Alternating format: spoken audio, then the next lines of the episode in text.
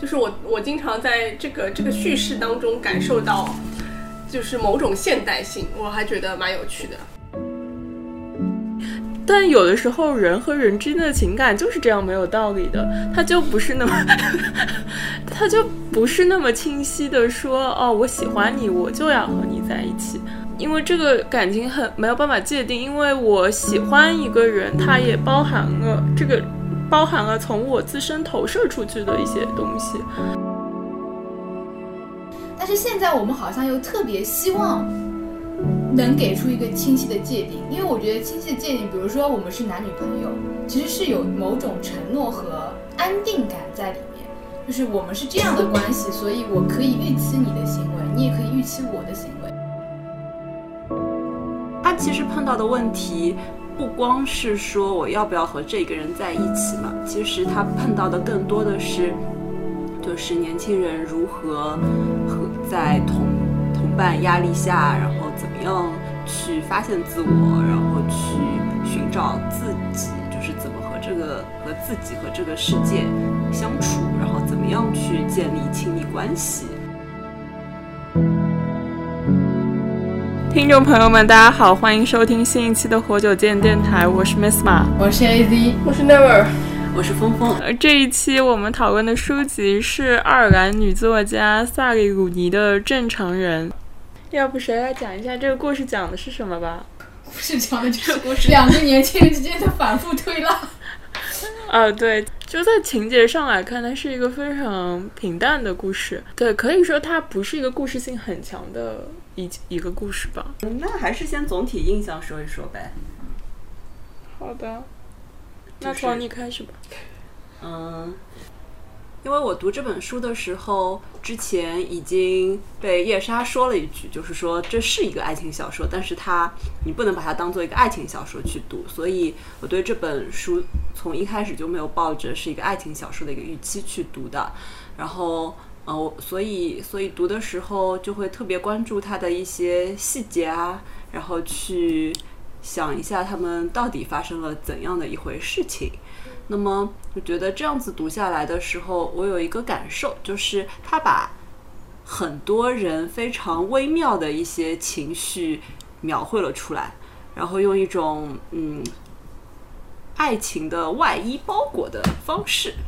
就他其实碰到的问题，不光是说我要不要和这个人在一起嘛，其实他碰到的更多的是，就是年轻人如何和在同。同伴压力下，然后怎么样去发现自我，然后去寻找自己，就是怎么和这个和自己和这个世界相处，然后怎么样去建立亲密关系这样的一个故事。嗯，所以就我读完了以后，我觉得挺喜欢的。啊，不过好像很多人都会觉得，就是不知道他们在干嘛。就是我，A Z。就是 A Z 本尊，如果不是为了聊这个，我这本书大概第一章就会放弃。我是不喜欢很琐碎的对话体的文体，我会觉得读了很吃力。哦。所以第一章我就很不喜欢，因为我读书，我我读书是这样的，我一般是在心里默念。嗯。然后如果是对话体的话，我就要一个人分饰两角，很累的。哦哦，这样。然后就是。嗯，前面峰峰也提到这本书没有引号，我读的也很疲惫，因 为我还要在脑子里给它加上引号，知道吧？然后我自己是不大喜欢这特别黏糊，然后特别幽微的那种情感上的拉扯，我觉得很累。我在生活中也可以感受到，我不想再在小说里感受一遍，然后读的很疲惫。然后其他的就是它情节性也很弱嘛。就是阅读，其实是我觉得是要有一种心情在的。如果你始终觉得那个阅读不能给你带来，不说带来快感嘛，就是如果它一直让你觉得是疲惫的话，那那整个感受是不会好的。所以我也没有办法。我现在回味了一下，我觉得这可能是一本好的书。我亏了哦，不好意思。然后，但我，但是我个人确实不是很喜欢这本书。我承认这里面有一些 point，有一些句子。让我觉得它是很妙的，比如说它累得像一个被倒空了的四脚朝天的容器，我觉得就是我，所以我觉得它还是有一些句子确实很好，写的很好，但是这个这本书整体来说我还是不喜欢。好，Never。我觉得嘛，嗯，我我自己是看过一点点聊天记录，当时我没有很喜欢。然后正常人的话，给我的感觉会更好一点。然后，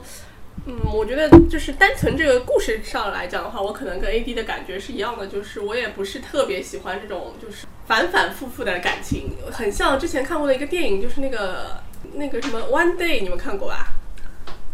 哦哦哦哦，也是，就是什么，好像是一对呃牛津的还是什么，反正一对对他们好像二十几年都在拉二十年一锯是吧？直搞来搞去，搞来搞去，然后最后终于在一起了，然后女的死了，然后完美的结束。但是我自己看这个的时候呢，我我那天想了一想，我觉得他那个文体还蛮有趣的，就是他当中经常给我有断片的感觉，就是他不是经常是什么几个月一个月后，然后三个月后、四个月后之类的。然后，呃，一个是我觉得这个确实很现代感，就是我觉得现代人的情感和现代人的生活当中，我觉得我们自己其实也能体会到这种感觉。就是比如说，我有一阵子跟这个人特别的要好，然后，呃，因为当中发生了某些事情，或者是呃，就然后两个人之间好像就失去了联络。呃，但是社交媒体嘛，又让你觉得。呃，你们人并没有断人和人之间的关系好像从前所未有的近又前所未有的远，就是呃，如果比如说我没有办法再一直在朋友圈 follow 这个人的信息的话，这个人就对我来说就像消失了一样。那可能三个月之后，我要重新再来 get 到这个人最近发生了什么。我看这本书的时候也也经常有这种感觉，就是。呃，他们两个这个这段时间是在一起，然后下一个他说下一个 chapter 的时候，其实他们就已经分开了嘛，当中又发生了很多很多事情。就是我我经常在这个这个叙事当中感受到，就是某种现代性，我还觉得蛮有趣的。嗯，我觉得首先其实我还挺喜欢他这个文体，就是对话的那个方式的，因为本身我觉得我们的日常生活的发生是通过对话构成的，它的事件就是所有的事件其实依然是通过人和人的对话发生的，大部分是以这样的方式，所以我觉得。当他不是以第三人的那个角视角去描述这个故事，就比如说什么他们两个发生了什么，这件事情怎么样了，而是通过语言来表述那个微妙的感情。特别是因为今天早上看到最后那一段，就是呃，他们两个躺在床上，然后啊，玛丽安让那康奈尔打他。然后康奈尔拒绝了。你看，如果用我这样的表述来表述出来，他变得非常的不在其中。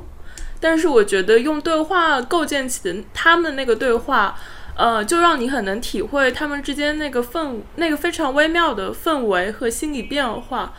嗯、就是就是因为在看这个片段的时候，其实那个转折非常的快。就是之前他们好像已经决定真正的要在一起了，但很快玛丽安请求康奈尔打他，然后康奈尔说我做不到还是什么，就好像他就觉得自己良心上或者道德上是没有办法这样打他的。然后玛丽安就很快穿上衣服，还说两个人像比赛一样的，因为康纳尔要送他是吗？对对，他就要离开他家。对对对，然后玛丽安就逃对对对，就逃走了。对，我觉得这个只有在对话当中才能体会出那个急转直下，然后那种快速，呃，但在其中两个人微妙的拉锯和两个人各自的性格以及他们的缺陷，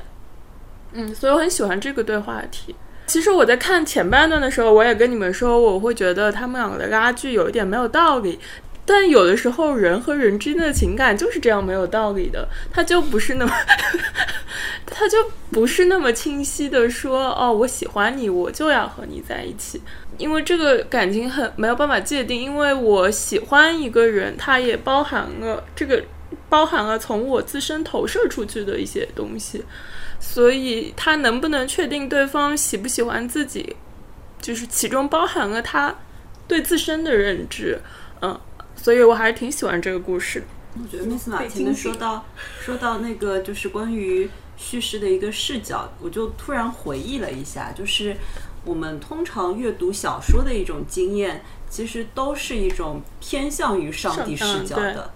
然后我们会知道他心想了什么，我们知道就是好像是在看电影的那种感受。嗯，对，但是读这本书，确实你好像如果带有一种看电影的预期去的话，那么你就会觉得他们的节奏很奇怪。然后很多的交代，其实，在前面都是不明不白的，包括它时间的一种转换下，它经常这个事情到底是怎样的，是通过后续几个月以后，后面也没讲得很清楚。嗯，我觉得很多事情他其实是交代了的，而且就是就是，当然你要说的清楚是什么意思啊？就至少是站在他的视角下是清楚的，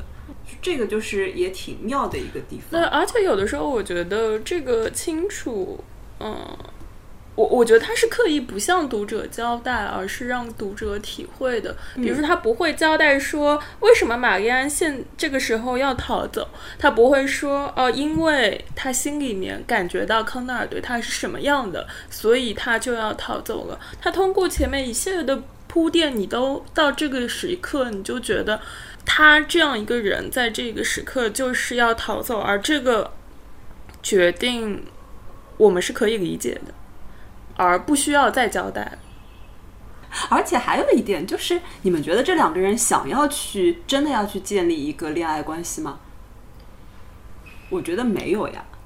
他们自己也说的，就是他们从来没有真正的成为男女朋友这样子的一个关系过。嗯，所以，所以他妈就会那个诺兰就会说，搞不懂你们现在这些孩子都是在搞什么。我觉得这个也和现代世界下就是人和人之间的一个关系是有关联的。就以前我们可可以很清晰的去界定。这两个人是什么关系？然后，然后这个关系就是很单一的。然后这个关系下，那么，嗯、会有你的行为的一个预期啊，等等。但是，其实现代社会下，很多的关系，或者说创造出了很多新的关系。这些新的社会关系，并不如不像以前那么明确。比如说男女朋友，因为比如说在小说一开头的时候，那么就是他们高中毕业的那个毕业舞会，就是在那一次毕业舞会上，或者说在整个这个之前，康奈尔都是。就是一直是隐瞒他们的身份嘛，就不能够让大家知道他居然在和玛丽安上床。对，然后在毕业舞会这样子的一个情境下，其实是他们爆发的第一次大的冲突。嗯，这个冲突就我不知道你们是怎么去理解。我觉得在这个冲突当中，不同的人其实都有自己就很很有意思的一些表达。比如说，你们有没有注意到，就他妈的一些表现，就很有意思。就诺兰，你觉得他妈就很像我们普通人嗯和年长传统的正常人，就认为，因为好像因为舞会你带谁去，其实就是表明了你们俩之间的关系嘛。嗯嗯。然后，所以呃，他就是他洛洛洛兰是一直觉得康奈尔应该已经在跟玛丽安是是是在交往之中的，所以他就认为他应该是带玛丽安去，然后嗯。结果康奈尔给他反应是说他带另外一个不知道谁去，然后然后然后洛洛兰就觉得就觉得这什么意思？觉得自己儿子是渣男。我对我在豆瓣上也看到有人说康奈尔是渣男，但我又觉得好像啊，我也讲不清楚，因为我觉得我们好像嗯，我觉得就像前面峰峰说的一样，其实特别是现在人和人之间的关系是处在灰色地带的，很多时候很多关系，就像我们上上期聊的门罗那样，就是你很难给他们的关系做一个清晰的界定。但是现在我们好像又特别希望能给出一个清晰的界定，因为我觉得清晰的界定，比如说我们是男女朋友，其实是有某种承诺和安定感在里面。就是我们是这样的关系，所以我可以预期你的行为，你也可以预期我的行为。但是，一旦你没有办法给一个关系一个明确的名称，你就很难说，那我到底应该怎么样在这个关系的表现？比如说，洛兰就觉得说，我觉得你们是男女朋友啊，所以你应该带他去舞会啊。但是康奈尔就觉得说，不是啊，我没有给我们的关系定义成男女朋友，所以我也可可以不带他去舞会啊。因为在这里的时候，洛兰很有意思，就是因为他儿子每次都是去接他嘛。洛兰不是在玛丽安家做这个打扫的这样的一个工人嘛，嗯，然后然后他儿子是开车去接他的，这也是其实他儿子和呃玛玛丽安一开始会有交流的一个一个 契机吧。然后洛兰就特别有意思啊，他就他就让他儿子赶紧停车，然后就下了车。对对对我没有办法接受我的儿子是这样的，对对，而是且个渣男。对，而且他还说，就是就是，如果我再待下去的话，我可能会说出一些就是呃让我后悔的话，就会伤害我们关系的一个话。我觉得他妈就是处理这些事情的方式其实很有意思，他表达了一种不赞同，但是他也没有就是像我们这边很传统的父母啊或者是什么，就是你要接受我的这种观点。嗯，是，然后，然后这时候他他儿子的做法也很有意思呀，就是他儿子他妈现在下了车，那么他儿子他也说他知道这个时候的做法应该是追上去咬下车门 呃窗门，然后把他妈叫上车，但是他也没有这么做。这一段嗯。蛮有，就是也是蛮有现代性的那种隐喻在的，就是其实大家各现代的说各话亲子关系。各说各话，然后根据自己的一套规则行事，然后但是其实又是没有交流的。那你们说为什么他不带他去呢？他是不是告诉他了？他就是康奈尔是告诉了玛丽安说我要带那个女人去，呃，反正某个女人去的是吧？嗯，雷切尔雷切尔一个比较受欢迎的一个啊，对对对，四月时康奈尔跟他说，他要求邀请了雷雷切尔莫兰去参加毕业舞会。我觉得，因为诺，嗯、康奈尔在中学的时候一直一直试图试图融入这个这个社交的世界，他一直试图将自己嵌入进去。就是，嗯、我感觉当他和玛丽安在一起的时候，他才是自己。嗯，对，玛丽安可以，玛丽安可以接住他真正的那个人，但是外面的世界不允许他是一个懦弱、不合群、敏感的人，所以他在很努力的融入外面的世界，而很明显，这个毕业舞会是一个外面的世界的一个场域。呃，那么对他来说，他需要表现出那一面的时候，玛丽安就被排除在那个世界，他需要出去，而他只有在和玛丽安在一起，那是一个很私密、很小的空间，他就是他不能选择让玛丽安进入他在外面的那一个形象当中。嗯，听上去有几分道理。就你们觉得他有没有甚至考虑过一下，他要带玛丽安去毕业舞会？我觉得人家很小呀，他很小，他当时高中嘛中，他没有想这么多，我觉得。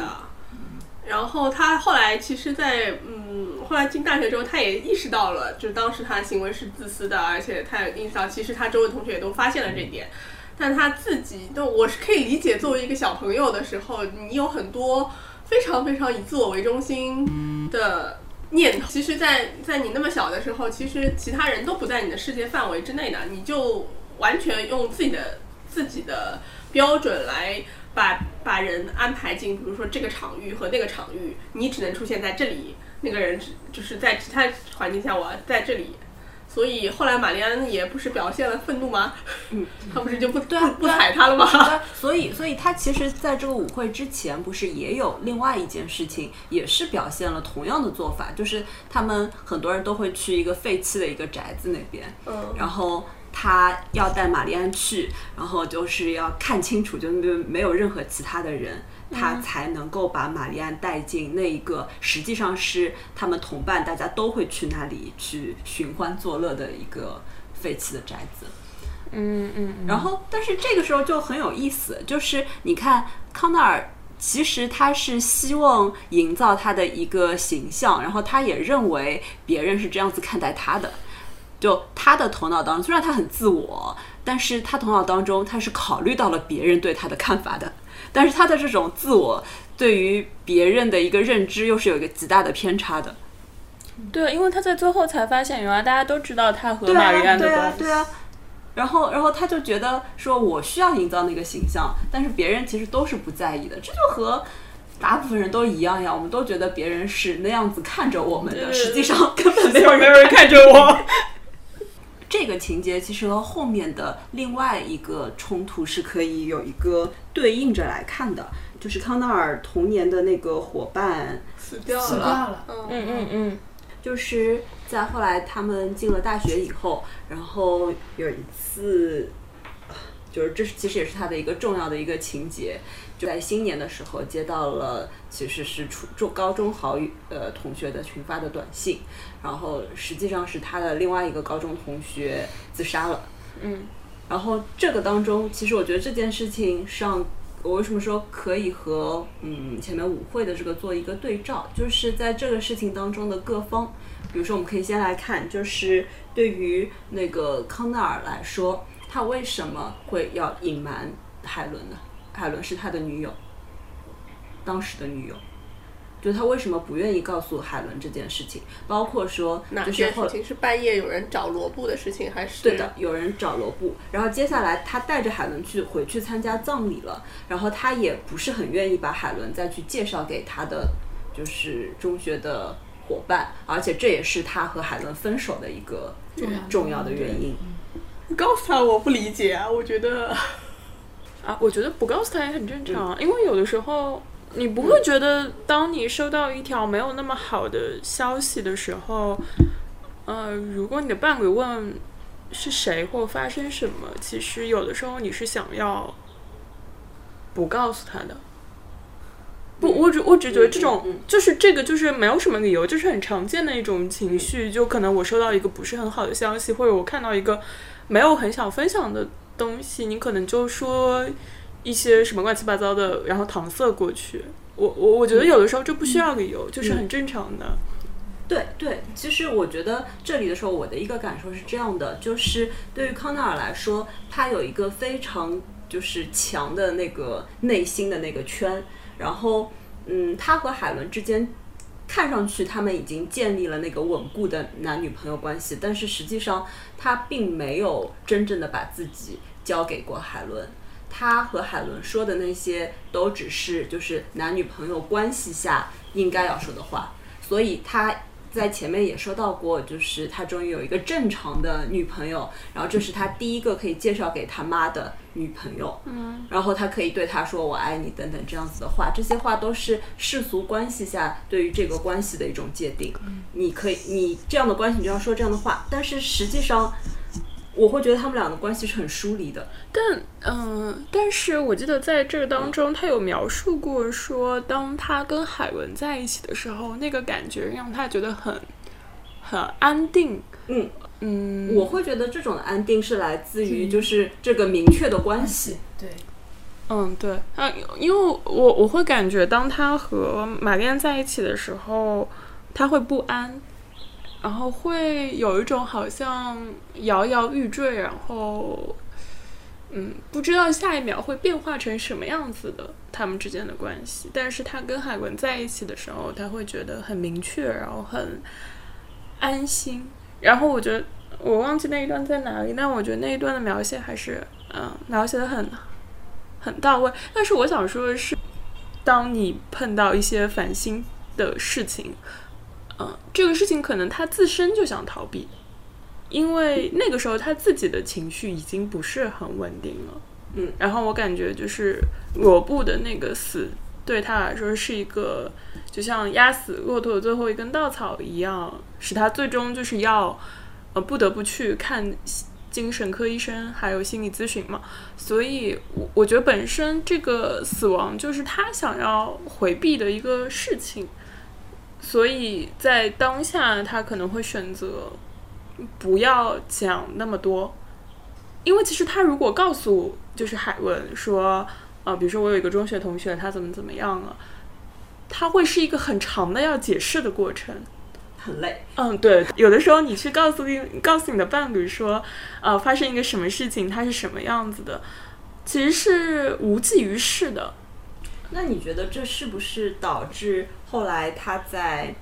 葬礼的现场见到玛丽安的时候，就是他们拥抱了很久，抱到了必须要分开，就是再抱下去，周围的人都已经有就是异样的眼光了的这个时候，因为玛丽安是跟他对，共享了这一段的经历的。嗯，我觉得是，嗯，是的，然后这样子的一种关系，就是在海伦看来，其实是又是不可接受的。对，对，就你怎么能和另外一个人有那么共同亲密的那种关系呢？然后这个基础又是不为我所知的。对，但这个你有没有觉得是现代人的困境啊？就现在没有什么青梅竹马，是，就因为这一段历程是完全塑造这个人变成一个怎样，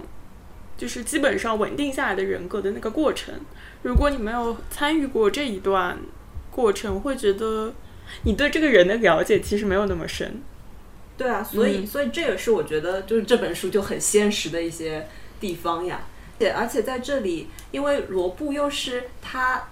当年或者说他在高中的时候试图想要融入的一个群体当中的一个代表，嗯，然后书名叫《正常人》，其实这当中就很有一个问题，就是到底怎么样是正常人，对吧？谁是正常人？对，那么在高中的时候，其实他是觉得他的同伴们，他想要融入的这个这一群人是正常人，对，然后他努力的去融入了他们，努力的去就是隐藏自己内心的那种不安，那些软弱，那些就是。比如说，他也愿意去和玛丽安去讨论的那些他关心的可能一些政治问题，甚至是，但是这些是不酷的。然后，但是我觉得这里就是罗布的这个死，对他来说有这样一个象征啊，我觉得这是他也也是让他走向就是最终要走向抑郁的一个原因，就是他原来认可的那些正常，又努力，嗯，努力融入的那些所谓的正常人，发现原来他们其实内心也不太正常。对对对对啊，就好，因为觉得很奇怪，就是好像大家都想融入正常人，可是根本没有正常人。那么这种正常人到底从哪儿来呢？为什么大家会有一个正常人的？就是对对啊，就是其实正常人是一个是一个假的东西，是一个虚空。可是每个人都好像在努力的要贴近这一个假的形象，一个虚一个虚假的每个人心里的一个幻想，但其实发现并没有，并不存在。嗯，而且每个人其实在这个过程中都很苦，对，都在扭曲自己，因为书当中最后的那一段的比喻嘛，就是他说的其实是康奈尔和玛丽安，但我觉得其实每个人都是，因为他用了一个词，他说他们如同一盆土中的两株植物，环绕彼此生长，为了腾出空间而长得歪歪扭扭，形成某种令人难以置信的姿态。就是歪歪扭扭，这个啊是他对于这两株植物的一个描述。然后就是就是正常正常人，正常人到底是谁呢？他们是不是所有的人其实都在歪歪扭扭着？嗯，然后我们我们为了迎合那种正常，再继续的扭曲自己。对，可是正常啊，好神奇哦！就你不觉得吗？就是正常人到底从哪儿来？我们到底从哪里来这个迷思，说我们要融入这个？对，所以所以就是我我还看到译者其实在翻译这本书的时候，这个书名到底怎么翻，他是有纠结的。嗯就 normal people，它既可以翻译为正常人，其实也可以翻译为普通人的。然后最后他选择了正常人，我觉得这个翻译是非常妙的，因为正常有一个对应就是不正常，到底什么样子的是不正常？然后普通的话，那只是说大家都普普通通是一样的。然后正常和不正常之间，我们总是觉得有一个界限在的。因为当讲到这一段的时候，其实他是用他去做了一个就是抑郁的心理量表作为一个切入的，作为这一章的一个开始。然后我们觉得在这些分数下，其实我们可以去划分一个人是不是正常，一个人的情绪状态是不是正常。然后由此开始引引出了来讲这件事情，他的同学初呃高中同学的一个自杀，而且你看他在做这个量表的时候，是他的一个内心描述、那个那个完全，我我把那一段划下来，因为我觉得那完全就是我在做量表的时候的感觉，对，就是因为你看他在说的是什么，他就在说他其实内心也有一个就是正常应该是什么？哎呀，我不能吓到人家，我我需要再去就是选一个另外一个或者稍微程度轻一些的。对的对的。就是，而且他说，在他看来，这其中任何一个表述都可能是真的，或者同时有不止一个是真的。我就是这样感觉的，因为其实你的那个状态是没有办法用那个量表来嗯，来估算的，就是你有时候会觉得自己对对自己的比如说他问你，我我对自己的未来一点都不沮丧。你你这一天当中，你都会有这样子的起伏的。有的时候你会觉得我不是很沮丧，或者是你有时候根本不会想到我的未来。那有的时候你会觉得我的未来会很很顺利，嗯，好像这些事情可以嗯一步步做过来。但有的时候你会觉得哦，我完全不行，我就是一个垃圾。对，就是所以你在一天当中这四就是零一二三这四个选项，你都可以到到达。甚至我觉得。在同一刻，你都有可能是包含着这些不同的情绪的，因为你对不同的事情啊，或者是想起了不同的状况啊，嗯嗯是。然后你看，我们就是在用这些量表、这些数据，然后来说你正不正常。这个我跟你说，这个被这个这个被这个定义正常的世界就不是很正常。对啊，所以就是我觉得这一段。最后让他真的就压垮他的最后那根稻草，就是他发现了正常和不正常之间其实并没有那个界限在，到底谁定义的那个正常？而且他自己苦苦追寻的那个正常，似乎是一场虚空。对。而这时候就会有一种无意义感呀。嗯嗯。然后后面其实就是葬礼之后，就这一段我觉得讲的特别好。他说葬礼结束后他哭了，但这种哭泣毫无意义。中学五年级时，康奈尔为校足球队进了个球，罗布跳到足球场上去抱他，他高喊着康奈尔的名字，疯狂地亲吻他的头。只是打到一比一而已，而且场上还有二十分钟，但那就是他们当时的世界。他们在日常生活中如此小心地压抑自己的情感，把它们塞进越来越小的空间里。直到看上去很小的事，也拥有了超乎寻常的、令人害怕的重要性。后面他说，对罗布来说，最要紧的是获得他人的认可，被别人尊重，成为一个有头有脸的人。为了被社会接受，他愿意背叛任何信任、任何善意。康奈尔没法因此而看不起罗布，他自己也曾是这样，可能比罗布还糟。他只是希望能做一个正常人。掩饰让他感到羞耻或困惑的地方，是玛丽安让他明白还有其他可能性。自那之后，他的人生就不一样了。或许他之前从未明白他发生了多大改变。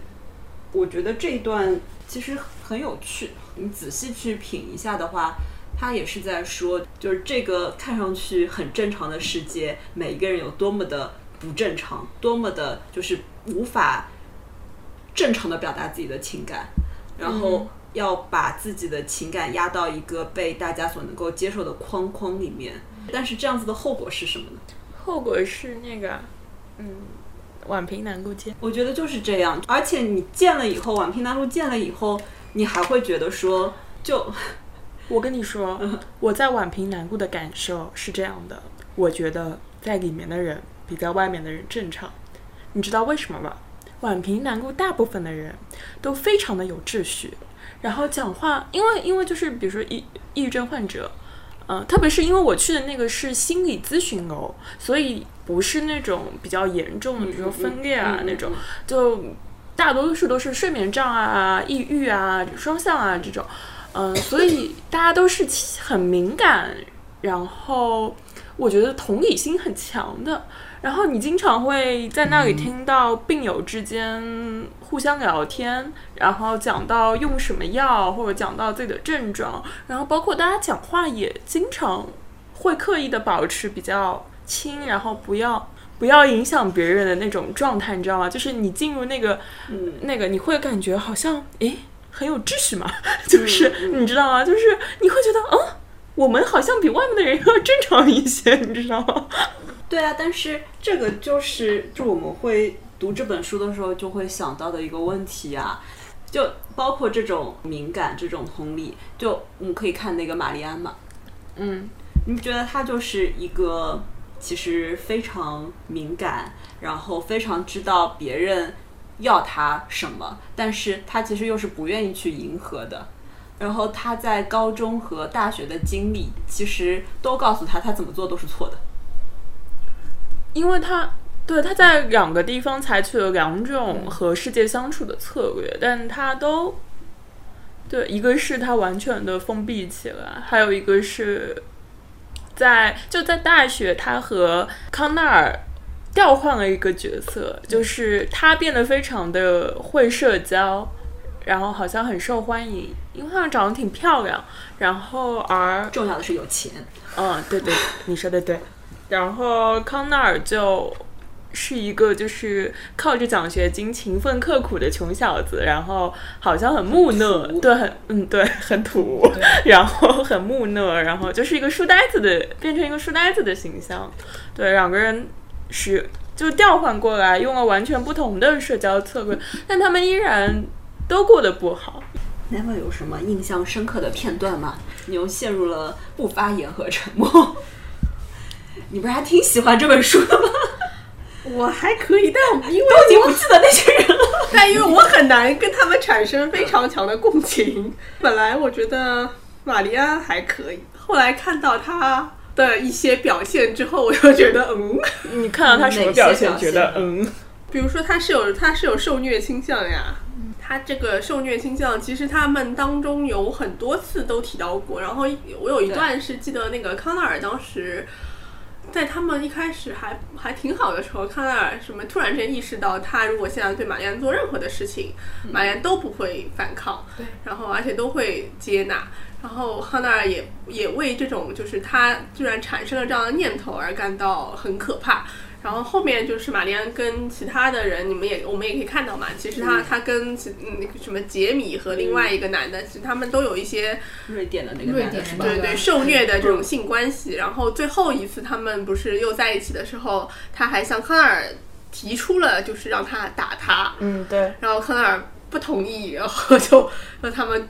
那个当时就就不欢而散。这这里我觉得还蛮微妙的，但是我又说不出来到底发生了什么，因为我的想法也是跟康奈尔一样，我想说啊，为什么你要我打你？哦，我觉得康奈尔一直以来都是一个道德感很强的人。然后他其实一直有，他虽然在试图迎合外界的世界，但他也因此一直在谴责自己，然后谴责自己伤害了玛丽安。呃，但是玛丽安是不是想要通过 就是别人对她的施暴而确认某些信息？就是因为我觉得，呃，对啊，我们如果讲一个正常的两性关系的话，那应该是就是比如说在最一开始的时候，当时什么就是舞会的那一段的时候，那如果呃对方没有邀请你，那这该断了，就没有后面的故事了。不不正，我觉得正常的我正常的女孩子可能会就是问他，我不知道我不知道你们，反正我可能会问他说这什么意思啊？然后，那你你你你为什么不邀请我？那如果你所以啊，你是正常人呀、然后如果他不邀请你的话。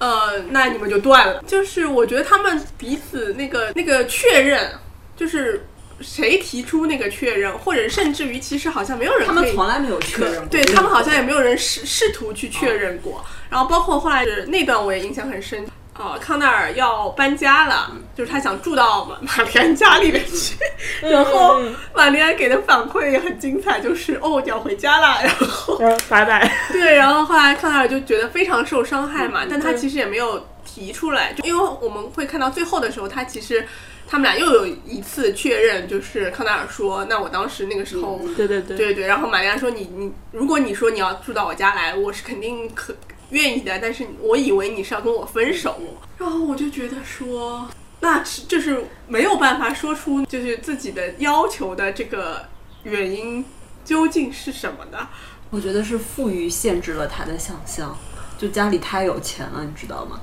我是这样子去理解，就是康奈尔，康奈尔和玛丽安他们的关系的。他们就是从现代的人的角度来说，我们其实都觉得，比如说阶层的差异，嗯然后阶级的差异这件事情似乎有点可笑。我们是可以凭借自己的一个努力去改变自己的一个出身，然后去赢得自己的一个位置的，对吧？然后我觉得这是在中国社会，就是我觉得英国确实他们的阶层差异已经非常 非常的严重了，不太有可能再来超越。呃不是，但是你看，在最一开始的时候，其实呃，洛兰就说过，说他说那个他妈可能就是玛丽安的妈妈可能会就是看不上你嘛，嗯嗯然后这个时候其实康奈尔是觉得啊，怎么会这个样子？嗯嗯嗯嗯他之前根本没有想到过这一点对的，对的，在他的一个印象当中是没有这样子的一个问题的。但是其实后来他到了圣三一以后，被生活毒打了以后，对的，他真的是深刻的意识到了就是这个阶层的一个差别。然后，而且就是他也说了嘛，玛丽安圈子里的朋友，其实是因为玛丽安，所以把他接纳进了那一个有钱人的圈子，然后可以给他提供一些很轻松的工作啊，然后等等等等的。嗯，但是在这个时候，你可以想象一下他的一个内心呀，他也是不愿意提钱这件事情的，而且这件事情对他来说是非常敏感，而且又是他又是一个内心是有要求、有一个道德在的。他觉得他不能够凭借就是自己对吧和玛丽安谈恋爱，或者说这样子的一个关系而依赖于他，所以他没有办法说出口这个要求，不能明确的说。但是对于玛丽安来说，钱这件事情其实他没有太多的概念和考虑的，因为他从来没有缺过钱。所以就是他没有意识到过有一个人居然会因为付不起房租，所以他就必须要去离开，而且他没有，这真的是没有办法付任何的房租。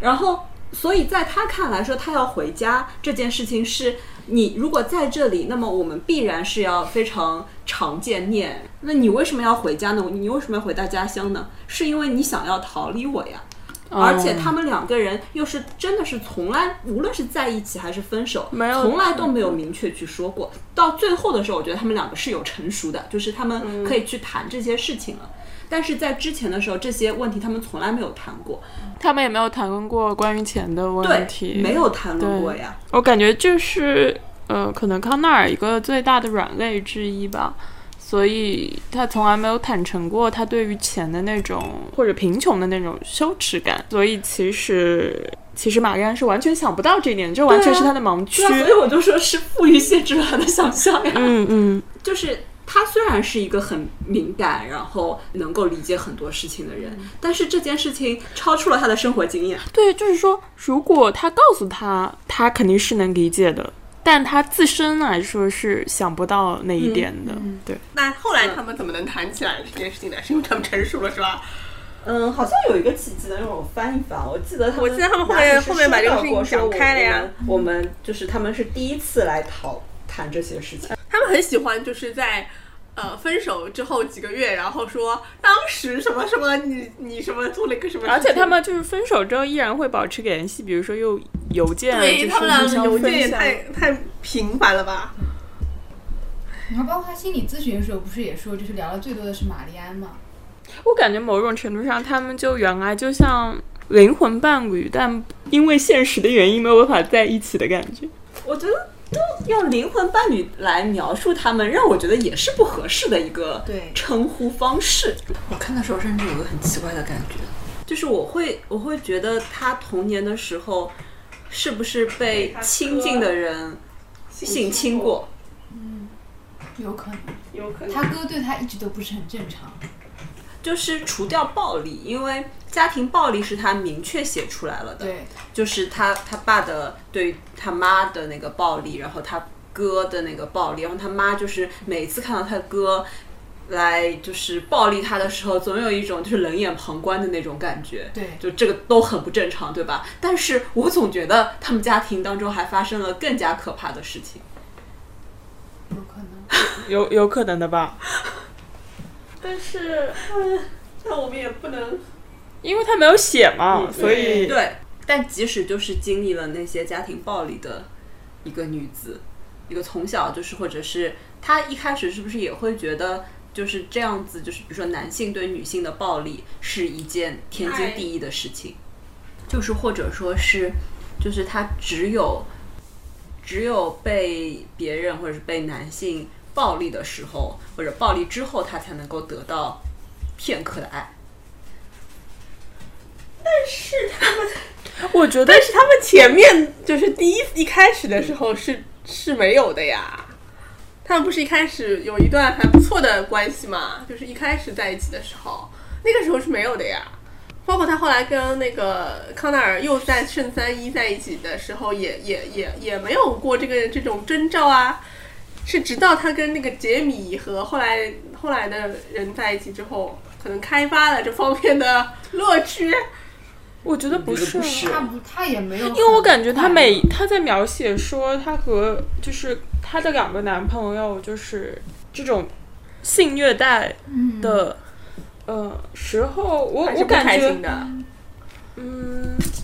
但她好像可以通过这个获得片刻的平静嗯和。好像我觉得他会因为这个疼痛而感到被充满，好像好像我也觉得我在哪里读到过类似的一个表述的。就是说，因为我本来以为他是就是跟其他人在一起的时候，他需要通过这样子的受虐才能够感受爱，然后只有跟康奈尔在一起的时候是不需要的。后来他向康奈尔也提出了这个要求的时候，我想说啊，好吧，他他不是那个在那个五个月后里面，他有有这段描述嘛？他说玛丽安不知道自己喜不喜欢听到这些话，他渴望听到，但他现在已经意识到，他会渴望自己不想要的东西，有种快感又薄又硬，来得太快，褪去后让他感到恶心，浑身发抖。然后他觉得自己一无是处，内心空无一物，需要外力强行填补，倒不是他享受这种感觉，嗯，对对对，但某种对程度上，他能让他得到解脱。后游戏结束，他去洗澡了。他经历着一种深深的压抑，深到让他平静下来。他让他吃什么，他就吃什么。他的身体不再属于他自己，仿佛只是一件垃圾。就是我觉得，我我我觉得，当他被虐待的时候，他会感觉自己像一块垃圾。而当他确认自己是一块垃圾的时候，他不再需要为他的存在填充任何意义。就他就是呃完全自暴自弃的感觉，你们可以理解吗？呃，这就我我我觉得某种程度上我就可以理解为什么呃为什么人会比如说伤害自己，嗯嗯，然后呃或者自杀，我也想到的是自伤的那些行为。嗯，对对对，因为你会自伤的时候，你会感觉到一种解脱或者平静，就因为那种时刻就是呃，你对自己的不满有的时候或者呃没有办法发泄出来，啊、好像只能通过这种伤害来发泄。我觉得他这个有一点点像，嗯，但我觉得他把这个伤害是别人给的时候，他还有一种，就是他不需要对自己负任何责任，因为所有的东西都是别人给他的，所以不管是好的还是坏的，都不是他自己，他不需要为自己负责，嗯嗯嗯。所有的责任都是这一刻他他完全放放逐了了自己，对对。对。而且我觉得这可能也是他在就是在家庭的亲密关系里面，他跟他哥之间他就是这样的，就是他受到了他哥哥的暴力侮辱的时候，他也不会做任何的反反抗，他只是说我快点躲起来，我不想要不想要跟你跟做任何接触，然后好像我就可以获得安全感的感觉。然后这种对家庭的这种亲密关系，可能也迁移到了他的就处理两性关系的时候，看他可能也愿意这样。然后还有就是，然后甚至我觉得他可能都不知道怎么经营正常的两性亲密关系，因为他跟康奈尔之间其实也没有就是传统的正常。可能然后，嗯然后她的两任男朋友又都是 奇怪的施虐狂。呃我觉得可能她本身的这个家庭里面，她所看到的那种可能亲密关系，嗯就是以要这样暴力的对方式来展现出来。甚至我觉得可以想象，比如她有暴力倾向的父亲，可能是只有在打他妈妈之后，才会表现出一种柔情，或者是一种呃紧密的流动，嗯、而其他时刻可能是冷漠的，嗯、无视的那种情况，所以他才那这怎么怎么理解？他一开始和康纳的关系还是正常的，然后就是并没有要求这些暴力，然后到后来反而就是要这种暴力了呢？因为又经历了不同的男人，因为他在第一段当中，或者是就是他跟康奈尔的关系也没有发展的很好呀。就是你看他是没有办法很很好的处理他们俩之间的关系的呀。就像他当时要要带他，就是不带他去舞会这个事情的时候，他没有办法正常的表达和。而且我我记得是他要当时要带他去舞会之前，他们其实去了那个小树呃小就是神秘的屋子的时候，呃，玛丽安跟他说我爱你，然然后康奈尔当时没有办法给出反馈嘛，那可能这个对于玛利亚来说也是一个比较大的一个受阻，而且其实那个那那那一次，其实他们两个之间的关系本来是可以再往前进一步的，因为玛丽安其实跟他诉说了一些类似于什么我的父亲打过我之类的，然后康奈尔说我永远不会打你之类的，就是就其实他可能是在那个瞬间，他对他有一些嗯，就是就是玛丽安可能他的心可能他向康奈尔打开了一些，但是康奈尔很快。对吧？通过邀请 Rachel 去去舞会这个行为，嗯，伤害了玛丽安。所以他在后面，你看他其实后面在跟别的男性在来往的时候，他可能从那个地方又开发出了某种受虐倾向，而且他每次受虐，其实我觉得是出于他对自己的极大的那种厌弃吧。对啊，我是说他每一次他这种受虐就是一种自暴自弃啊。所以我觉得他最后他跟那个康奈尔那段，就是他让他打他那段是他们的最高潮的一幕了呀。但是我觉得正是因为他提出了这个，然后康奈尔其实是拒绝了。快速逃开对。啊，然后然后这个才使得他们后来的关系正常化了，因为因为他其实他其实在确认这件事情啊，就是我能不能以就是非伤害自己这种方式得到来爱？赢赢得你对我的爱，然后他确认了这一点以后，他们才有后面就是。我们所看到的，他们开始交流之前的事情到底是怎么样子的，这些误解是怎么造成的。嗯，对。而且就是我觉得，其实，嗯，玛丽安是在成熟的呀，因为他在就是瑞典和那个卢卡斯的时候，其实他也拒绝了嘛，对对她终于能够自己就是做这样一个决定了。嗯，他说：“你凭什么这么对我？嗯。对，我觉得这个拒绝我有点忘记了。我记得康奈尔有一次帮助玛丽安，就是阻挠了他哥哥对对他的暴力，对的，而且其实是在拒绝之后就是在拒绝之后，对在拒绝之后，而且我觉得那个其实就是那个哥哥是很轻易的就怂了，但是可能之前玛丽安都不知道，就是他其实可以拒拒绝嗯，他，然后就可以结束这个。因为因为他妈妈总是告诉他说，你连就是这个兄妹之间的这种关系都处理不好了，你在社会上怎么能够处理其他的关系呢？所以他妈也不是个正常。他妈肯定不正常啊！他妈就是也是忍受这种就是家庭家庭暴力的呀。嗯，所以包括说后来不是他跟那个康奈尔一起回去过了一个圣诞节，他开始感受到自己是一个正常人，而且有正常就是过一个正常的家庭的节日了。？”因为感觉嗯康奈尔的家庭是正常的。就我觉得他妈真的是个正常人，嗯，然后他的整个家庭也是一个正常的家庭，他好像有感觉到自己在正常的作为他的女朋友进入他的家庭的那个进入一个正常的家庭的感觉。他们家庭其实也不是很正常，就是他妈和他的关系还算正常，他们整个家族也不正常啊。啊，真的吗？为什么？在最一开始的时候就说他，们这个家族说这个家族还不像就反正出了很多有问题的人。哦哦哦哦哦哦，好像是啊。嗯，但可能其实并没有外界所。当他进入这个家庭，会发现这个家庭并没有这个小镇上传闻的那样对，就是或。者说人际关系其实是正常的。对，就是人和人之间的关系是正常，而不像他们他们家，他们家看上去是很光鲜的一个外表，但是实际上是完全不正常的一个家庭。嗯，没错。而且我记得也是他就是去他们家过完圣诞节以后，然后有一段就是说他在学校里面，他也就是一个正常的普通的一个学生了，就没有那种各种各样的故事啊、非议啊、谣言啊，嗯然后，然后这种时候，似乎他才是一个有我们意义上的一个正常人。哦，对，其实前面讲那个的时候，其实还有一个告不告诉的问题，就是最后全书的最后，哦就是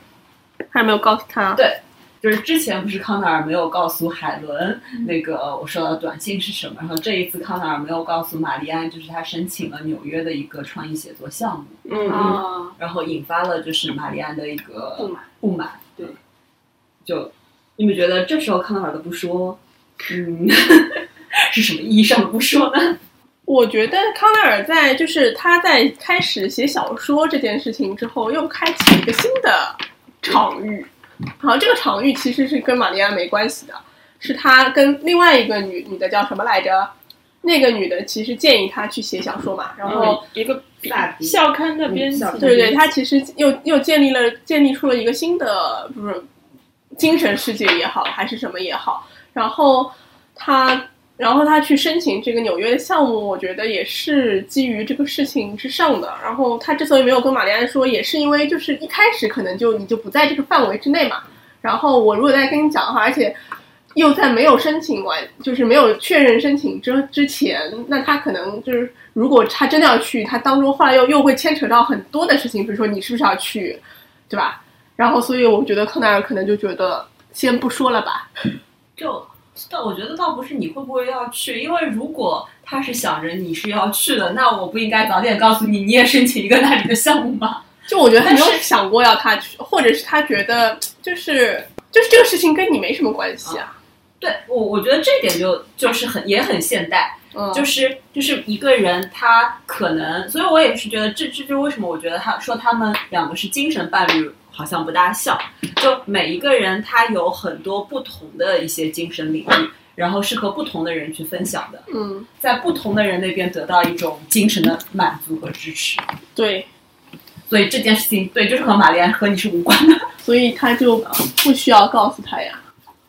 但但是我玛丽也可以理安就生解气了呀，对不对？那因为他因为那肯肯定要生气的了，因为你又不告诉我，但是这一次他表达出来了，啊，对啊，对，就我觉得他表达出来就就是一个进步呀。对，呃，所以我看到就是有人在豆瓣上写说，看这个小说的过程有一种像在做心理咨询的那个感觉。我觉得确实是有的，就是那种你能看到从一开始两个人非常明显的那种性格缺陷，到后来慢慢的，有一种修复，对对，而两其实两个人是在这种拉锯之中修复的，就是 就我们正好可以回到最开始那个呃 A Z 提到的，就是为什么两个人需要这样拉锯？因为如果我们把这本书看作是呃两个人努力的去修复自己内心的一些缺陷，呃，那么整个过程本身就是需要这样拉锯的。就是它就是一个反反复复的一个过程，你只有在这种反复的，呃，在一段关系的练习当中，反复的去确认自己是值得被爱的，然后自己的那些缺陷，其实在别人看来并没有什么所谓，而其实自己行走在这个世界是能够被一些人看见的，然后值得被爱的，自己的存在是有意义的。嗯，这些都是需要长期的，因为他们的关系大概怎么样也有个七八年了吧，所以是需要这样长期的拉锯当中慢慢修复自身的。然后我觉得，其实他们最终有没有在一起，并没有什么所谓。嗯因为他们其实是在这样的关系当中，通过对对方的投射来看见自己。而且也是在学习怎么样和不同的人交打交道。嗯然后嗯，怎么表达自己的需求？嗯而只要你曾经表达过，得到过正向的反馈，那么未来你就会，就是它就会像进入一个加速度一样，就越来越会，然后越来越能够表达。嗯是的，嗯。所以我会觉得，就是这本书很多，其实它前后的一个情节是有一种，就是循环着，就螺旋式上升，就同样的类似的事情再现了，然后他们的处理方式不一样了。嗯，对，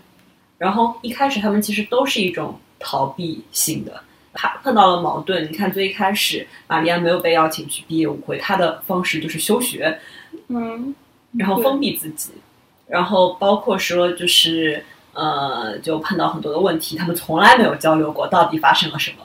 说在一起就在一起，说分手就分手，或甚至说没有所谓的在一起和分手这样子的一个边界的。嗯嗯但是到后来，他们是有这个交流的一个余地。嗯然后，而且也很像，就是书当中他描写，就是他去做心理咨询的那一段，他对那个环境其实也有一个描写的，我不知道你们有没有注意到？嗯，我印象特别深的是他讲到了这当中的一个玻璃。哦哦哦哦，就是他抬头看向玻璃背后的那个女人那一段吗？对的，哦，他知道安装玻璃隔板背后的逻辑，有精神疾病的人在某种程度上是被污染的，嗯具备潜在危险。就我觉得在一开始在他们的这个世界当中，就是时时各个地方都有那块玻璃存在，这块玻璃似乎在切割，就是正常或者是不正常，然后逐渐的其实是这个玻璃消融的一个过程，就他们才有了直接去沟通和交流的可能性。嗯所以其实我，因为我们前面说到究竟什么是正常，我们不是说，呃，正常人可能是不存在的，但我觉得我们讨论到这里，我们还是能感觉到正常是是存在的，而这个正常其实不是不是说我要努力的融入外面的世界，而是我们如何正确的表达自己，然后直面自己的需求，还有缺陷。好像这个是，这是不扭曲自己的方式，而又能融入这个世界。但是到底什么是一种扭曲呢？比如说，因为它前面的那个比喻关于植物，植物是有一个趋光性的呀。当你就是在把植物放在某一个地方，然后它就是会转向太阳，就是会那样子生长。那这样子的生长是扭曲吗？当然我，我是觉得就是就是因为它有精神病和就是正常这样子的一个呃整个的叙事当中一直是包含着这两重在的。因为我们会看到里面很多的有一些病态，然后我们头脑当中也都有一种正常，但是这种这种正常是由谁来界定的？然后我们是不是有足够的就是内心的一个力量，自己去明白什么是正常？正常肯定不是和你的同伴一样，但是到底是什么？其实对每个人来说，可能并不一定完全一致，就并不一定完全是一种表达自我啊，或者是什么的。嗯嗯，我觉得当他们不再有自己不正常，而别人是正常人的时候，他们就是正常人。你当然会说每个人都有正常的那个定义，对吧？嗯。但是当自己内心不再区分那个正常和不正常的时候，呃，我我觉得那个时候就是正常的状态，因为呃，就是当我不正常的时候，我走在人群里面，看其他人都觉得他们是正常人，就是你会觉得自己和外界是有一个截然不同的呃一个有有个结界结界的，嗯，然后就是我我我跟我的咨询师说，我觉得我看其他人，看他们走在路上，看他们的神情，看他们动作的时候，会觉得，哇塞，他们难道没有想过为什么要活着吗？嗯，就我觉得这个这个问题从来没有困扰过他们嘛，他们为什么可以这样活着？但是，呃，当我的状态好一些的时候，我走在人群里面，会觉得自己就在人群里。就是可能我是不是正常人这个问题不会出现在正常人心里，就当你开始想这个问题的时候，就已经已经有点不对了。呃，我我觉得，我觉得这个不对也没有什么不好的。对，呃，就是这个不对是你寻找自身的一个起点吧。嗯，嗯，但是如果它困扰你的话，它就有问题了。我觉得会想这个问题，说明他已经困扰他了。想和困扰，我觉得还是两件事情啊。就啊啊啊！是是的，是的，对吧？就是你沉浸在那样子的一个情绪当中。但是，但是其实现代社会，我们对于正常或者说对正常的一个追求，对不正常的容忍度是很低的。对，对，同济压力很大，你你太希望和所有人都一样，对啊，你有一点点不同，然后你就就会觉得自己就不正常。对，哦，是吗？是的，对于不一样声音，现在容忍度是很低的。所以似乎这个世界看上去大家可以做自己，一直把叫这个口号，但是好像那个正常，那个做一个正常的人这样的一个呼声更高一些。好，关于这本书，你们还有什么要说的吗？还有什么情节？我觉得这本书本身它的受欢迎，可能就印证着大大不大家都不是很正常，都在这个里边。对这本书为什么现在那么火，就突然火起来了？我觉得就是因为有，嗯就是当代年轻人也都有这种就是无法被人理解的痛苦呀。我觉得它好读啊。然后，我觉得相比起我们之前读过的那，我们就是相比起我们之前读过的那些书，我觉得这本书还是相对比较好读的，你不觉得吗？我觉得没有，我也觉得没有，我也觉得不好读啊。我觉得不好读，因为它情节性很，因为它情节性也很弱，对然后这个关系又很微妙，它不是那种很简约明快，你一下子就可以因为它不是读情节的，对读明白的那种书，然后你要体会到那种读书的隐秘的乐趣也比较困难。你真的要看得很细，不是那种摊在台面上。对就是比如说我们读紫禁城的小说，对吧？我们提到，你就是会被他的情节，就是就是他很明白的，就是直就是直直直枪直剑、明刀明枪的往你眼前递看，然后你就哦就被 shock 到了。但是这个小说没有啊，啊，可是因为它有很多很细，就是它有很多很细腻的那个嗯描写和细节，嗯、可能是因为我本身比较喜欢那一些、啊呃东西，嗯嗯，所以嗯、我会觉得它有一些描写特别特别的妙，让我来看一看啊。但其实现在很少有人有耐心去品味很多细节，嗯，在这个什么都很快的时代里。大家在这里面找到了某种理解吧。比如说他，比如说什么，就是当他们俩刚刚在一起的时候，他有一句描写是说，他们之间的秘密沉甸甸的垂在他体内，让他愉悦，在他行动时压在他的骨盆骨上。哦，我觉得这个就很妙啊。还有什么？他强迫自己不去看玛丽安，不和他不和他发生任何互动。他怀揣着这个秘密四处走，他又大又烫，像只盛满热饮的盘子。他走到哪儿都得端着它，还不能撒。我觉得这种描写都非常非常好，非常非常细节和准确。还有什么描写说他跟那个他他们两个躺在一起的时候，玛丽安觉得自己像一块柔软的衣料被拧干了，再往下滴水。呃，我我觉得他很擅长写人和人之间这种隐秘的情欲的流动和情感。而且他的这些比喻都很有质感。对对对，但是这种比喻的质感又和又和他描绘的那些事情，好像你会觉得它很妙，但是你又会觉得说，啊，是这样子的，就是你好像本身去感受那个事情的时候，你不会这样子去想，他把它具象化。对，然后有有没有意识到他？我讲到质感，我就突然想到，就是包括前面谈到的，就是关于玛丽安受虐这件事情，就受虐或者说被伤害，这个本身也是一种很强烈的感受。然后这种感受下，其实都会涉及到一个你是否是真实的，你是否是真实存在的。然后有质感的那种存在，是书当中他们其实蛮追求的一件事情。对于玛利亚来说，我我感觉他对自己的存在要求很高，就是他要么他要么要求自己有质感活着，要么自己就是一块垃圾。就因为包括说他那个时候在瑞典的时候，然后他和那个卢卡斯的那个性爱游戏吧，然后他说他说人们在他眼里变得像彩色的人形纸片，而不再是哦实体。对对就是这个比喻也让我会觉得，你看这个就是很轻飘飘的一种嗯，存在。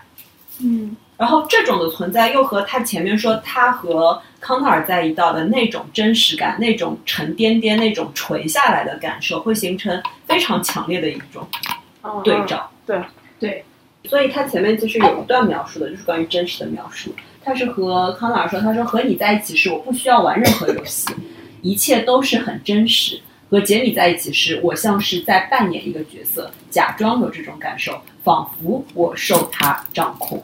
你我之间的确有某种张力，我的确有这种感受。你想让我做什么，我都会去做。就他似乎一直在追求这种有质感的真实，沉甸甸的存在。对，但是他还在别人那边都得不到，然后所以他在别人的关系当中，就是会觉得一块垃圾，又干又硬。对。对。而且那时候他在瑞典，他有个很有意思的形容，说他感觉不到饿，他都没有饿的感觉，嗯，对，他说说他一直没有感觉到过饿。他说他白天就是装一大瓶那个矿泉水，然后回去的时候还是一大瓶。对，就再把大半瓶倒回去，所以他就是连，就是因为饥饿本身也有的时候也在提醒我们，我们还活着，我要吃东西了，我还存在，但是他连那个基础的感受都没有了，为什么他在瑞典的时候会突然这样？突然被到了一个完全陌生的地方，没有情感支撑，因为他也有说，好像他不怎么收到其他人的消息了，好像他忽然被抛到了一个孤岛上一样，然后说的话也不一样，抑郁了，又抑郁。又抑郁了。那不就是我们上次留学生交流会时候有聊到聊聊到过的一些。但是他，你想，他原来当他在中学的时候被所有人孤立的时候，他其实不是很在意这种被孤立，他也不是很在意那些人到底怎么说他。在这个在瑞典都没有人说他，因为我觉得跟在家的那种没有人理睬他，还是在一个抑郁没有人理睬他是两完全两个感觉。就是在他的至少他是在一个熟悉的环境，对，就是他是他他是有名字的，别人是会议论他的，他只是不在这其中，他在这之外。但是那个里面他就是无人，你知道吗？就是无人，就是既没有人会议论他，也没有人知道他，甚至大家可能都看不到他。对但是那所以那一段里面他有讲到说，那他就更失去存在的感觉。对呀、然后他甚至自己都感觉不到自己了呀。而且我我觉得小镇生活和圣三一生活和瑞典生活还是不一样的。他说有一种有一种小镇和城市之间的感觉，就可能比如说你在小镇上，那你虽然他当时是特立独行的，那他还是他的一一个对，还是一个熟人社会。然后到他进入，比如说圣三一的时候，有点像，比如说我们我就是什么小镇青年突然之间来到北上广的那种感觉。就前面那个峰峰读过的说，从他开始，他来到瑞典开始玩那个游戏之后，呃，人们在他眼里变得像彩色的人形纸片，对而不再是实体。后面那一段他就说，有时候会有人跟他进行眼神交流。这时他会大吃一惊，然后短暂的意识到这其实是他的人生，别人其实看得见他。这只有在有这种感觉的时候，他才会想吃东西、想喝水、想说瑞典语，就是要生活。我觉得他可能在瑞典的时候有一种生活有一种塑料感，我觉得他整整个过程还是这两个人都还在通过跟对方的交往找到真正自己的存在的吧。嗯，嗯，只是，嗯，我觉得其实说实话，这个东西是具有普遍性的，就是可能每个人身上都发生过。只是我觉得三笠鲁尼很厉害的地方在于，他能够精确的捕捉到这这些幽微的情感，啊，把它全部的描写出来，而且就是，呃，又又又写的这么精准嘛，然后突然之间呈现在大家面前之后，大家可能会觉得，啊，那我当时的感觉就被他这样写出来了，所以，嗯，就大家都会很喜欢。这本书。嗯，而且我觉得就是可能每一个人不一定能体会到一个如此完整的过程。我我觉得他像是把，比如正常人，我们会通过和不同的几个人发生这样子的，嗯，就是这种关系，然后在这种关系当中去找到自己，而他将它拼拼凑成一整段完整的，只存在于两个人之间，然后。那么这个过程就会显得非常的清晰，嗯，然后你会看到一个非常完整的螺旋上升，然后那个成熟的那个过程。因为我现在重新看了以后，我觉得它的包括这当中的一些组织就特别有意思，因为就是在瑞典的这一段嘛，它也穿插着他在圣三一被孤立的这个过程。然后他还会回想自己在家庭生活。对对对，对就是就是似乎在瑞典，就是他有了这种呃，在一个新的环境当中的这种机会，然后让他重新反思了很多东西。对，包括他那个 Joanna 跟他讲过，他当时跟其他的朋友的关对系。对对，他他似乎就是抽离了原来那个熟悉的环境，然后有更有一种可能性去冷眼旁观了自己过去的所有的生活。对啊，嗯，而且也是在他回忆了这些以后，他拒绝了就是卢卡斯进一步的一个要求。对嗯他他他重新反思了，比如说他和那些朋友，他和他的那个看上去的好闺蜜，就是配。就这个人从一开始出场我就很不喜欢，然后就很奇怪，我想他他也不喜欢啊，从他描述当中，他也一直不喜欢，但他为什么一直会容忍这个人存在在他的生活当中？我我她的好闺蜜。我感觉这就像过去在中学，康奈尔忍耐罗布，罗布啊，然后哦，艾艾比克，对啊，就像他忍受他们一样啊，然后忍受 Rachel 啊，所以就是当他就是他这样子穿插着来写的时候，你好像能够特别感受到他在瑞典的那种的突变，以及他后来就是和呃康纳尔的关系也发生了一定的变化。嗯，然后他这边其实讲到嘛，他说。因为他那个时候已经和杰米分手，然后杰米是呃和别人讲了很多各种各样的话的，然后他说他觉察到自己在社交圈子里渐渐站不稳脚跟，人们不再爱慕或羡慕他，这一切多么迅速地从他身边溜走了。可他又发现，其实习惯起来非常容易。男人们一直想要征服他内心的某样东西，而他们渴望征服他的欲望，看上去可能像是被他所吸引，甚至爱上了他。他意识到了，就是这个这种被征服、这种虐待，并不是爱。中学里的男生们试图用残忍和冷落来攻陷他，大学里的男人们试图用性爱和追捧，都是出于同一种目的，为了制服他性格中的某种力量。一想到人是如此容易被看穿，他就感到沮丧。无论他是受人爱戴，还是为人不齿，到头来都没什么区别。他人生的每个阶段都会上演这样的戏码吗？人们毫无愧意地争夺对他的支配权。嗯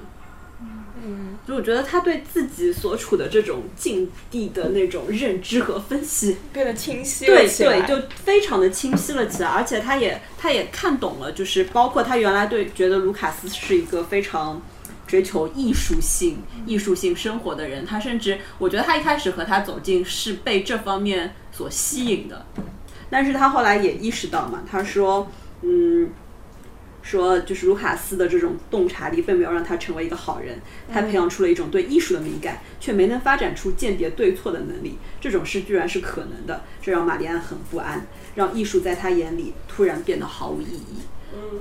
然后他对于这种这种追求的一个丧失，我觉得是让他真正的回到了接地气的生活当中。嗯，就这些关系也好，这些艺术也好，这些看上去很高的，或者是舆论也好，然后这些什么 party 也好，就他似乎好像看穿了他们的本质。嗯我觉得是这样子啊，你我看那个就是最后就是他到七个月后的时候有一句我还把它划出来，就是说，呃，说人们对玛丽安既不爱慕也不谩骂了，他们已将她遗忘对对，她现在是个正常人。正常人，对的。我觉得其实到了这个时候，他发现，就是他不再生活在别人的别人的视线之下了，这是他第他真正变转变成正常人的一个契机，就是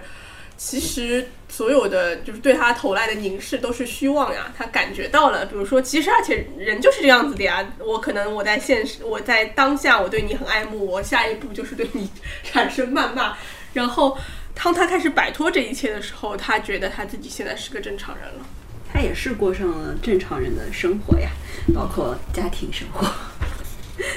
我突然想到他，他对于艺术如果已经有这样子的一种感受和想法了，那么他对康奈尔写小说这件事情也不会有兴趣了。的理解和认知，对，就就其实会更看透一些，是不是？我觉得康奈尔到最后的时候，他其实已经没有对玛丽安的那种仰慕了。他过去好像神秘感退掉。啊啊，对对，他过去一直很敬仰玛丽安，嗯，感觉他有一种神秘性和和艺术性吧，就是没有那么接地气，就是是是飘着的 那种，嗯，嗯，而且是不在意外在的，对对对对对对对对，就是就是高冷女神的形象，本他对，但他可是因为他后来找到了，我觉得他自己想要做的事情，写小说，而这个领域，我我觉得过去可能可能玛丽安占据着这样一个领域，这样一个他精神精神世界的那个，对，呃，而当玛丽安成为一个正常人，他也成为一个正常人，他们各自有自己的追求生活，他们都成为正常人，然后他们都呃，某种程度上落在地上了。对对，所以、所以你看他最后一段对于他们的关系，就是他让他觉得康奈尔你可以离开，但是他最后是说，他说，呃，他闭上双眼，他或许不会再回来了，他心里想，或许他会回来，却变成另外一个人。他们现在拥有的将一去不复返。然而对他而言，孤独的痛苦远比不上他曾经的痛苦，那种觉得自己一文不值的痛苦。他将美德赠给了他，现在他是他的东西了，美德是他的东西了。与此同时，他的人生，康纳的人生在他面前展开，通向四面八方。他们为彼此做了很多好事，真的，一个人真的可以改变另一个人。我觉得他们就是就是可以以一个更加呃更加坦然的，呃坦然，或者是更加就是真实，更加有质感，更加更加不是那么虚无缥缈的别人理想当中的形象，活在彼此的这个生活当中。嗯，然后这样子的话，那么在一起或者是不在一起，其实都都没有关系。对，没有奇奇怪怪的滤镜吧，没有没有透明的玻璃吧。嗯，好，那我们正常人的讨论就就到这里吧。然后，如果听众朋友在收听的过程当中听到一些悉悉嗦嗦的声音和大呼的声音，不要慌张，是因为在我们的背景当中有一只猪 一直存在。好，那我们今天的讨论就到这里啦，谢谢大家，拜拜。拜拜。拜拜。猪来和大家说拜拜。感谢收听活久见电台。你可以在喜马拉雅、小宇宙、Podcast、Spotify 搜索“活久见电台”，关注我们；也可以搜索微信公众号“一颗赛艇 YKST” 收听节目。祝你早安、午安、晚安。